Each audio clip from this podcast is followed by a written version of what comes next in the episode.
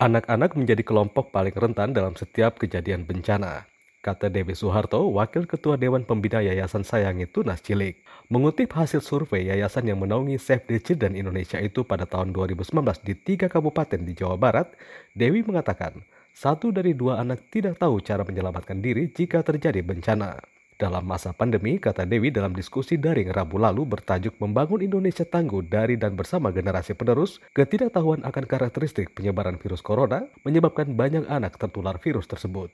Kementerian Kesehatan RI melalui channel YouTube BNPB Senin 20 Juli menyatakan, berdasarkan data Satgas Covid-19 per tanggal 19 Juli 2020, terdapat 7.008 kasus positif COVID-19 pada anak atau 8,1% dari jumlah 79,5 juta anak. Dari jumlah anak yang terpapar itu, 1,6% diantaranya meninggal dunia.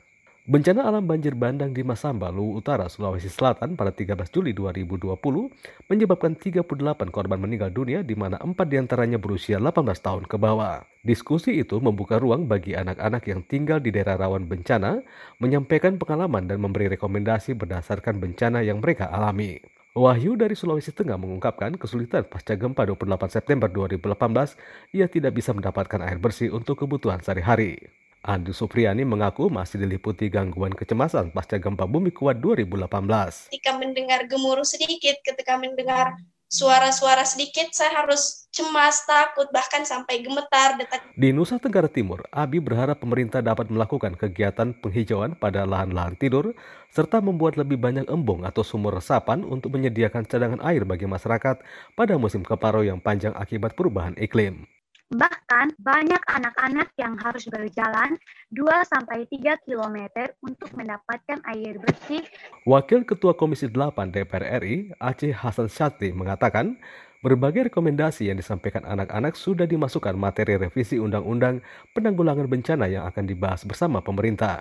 Revisi, kata Ace Hasan, untuk memperkuat kelembagaan BNPB dan pihak-pihak yang terkait penanganan bencana di Indonesia, termasuk penanganan wabah COVID-19 sebagai bencana non-alam. Likuifaksi, ya, gelombang laut berbahaya, termasuk juga soal pandemi, epidemi, itu memang tidak secara tegas di dalam undang-undang yang lama disebut. Mitigasi bencana juga ditempuh melalui edukasi kebencanaan, melalui muatan kurikulum pendidikan yang disesuaikan dengan potensi bencana di daerah tersebut. Ace Hasan menambahkan materi revisi juga memastikan perlindungan kelompok rentan dalam menghadapi dampak bencana yang memprioritaskan proses penyelamatan, evakuasi, pengamanan, pelayanan kesehatan dan psikososial bagi bayi, balita, dan anak-anak. Dari Palu, Sulawesi Tengah, Yonis Lita melaporkan untuk VOE Washington.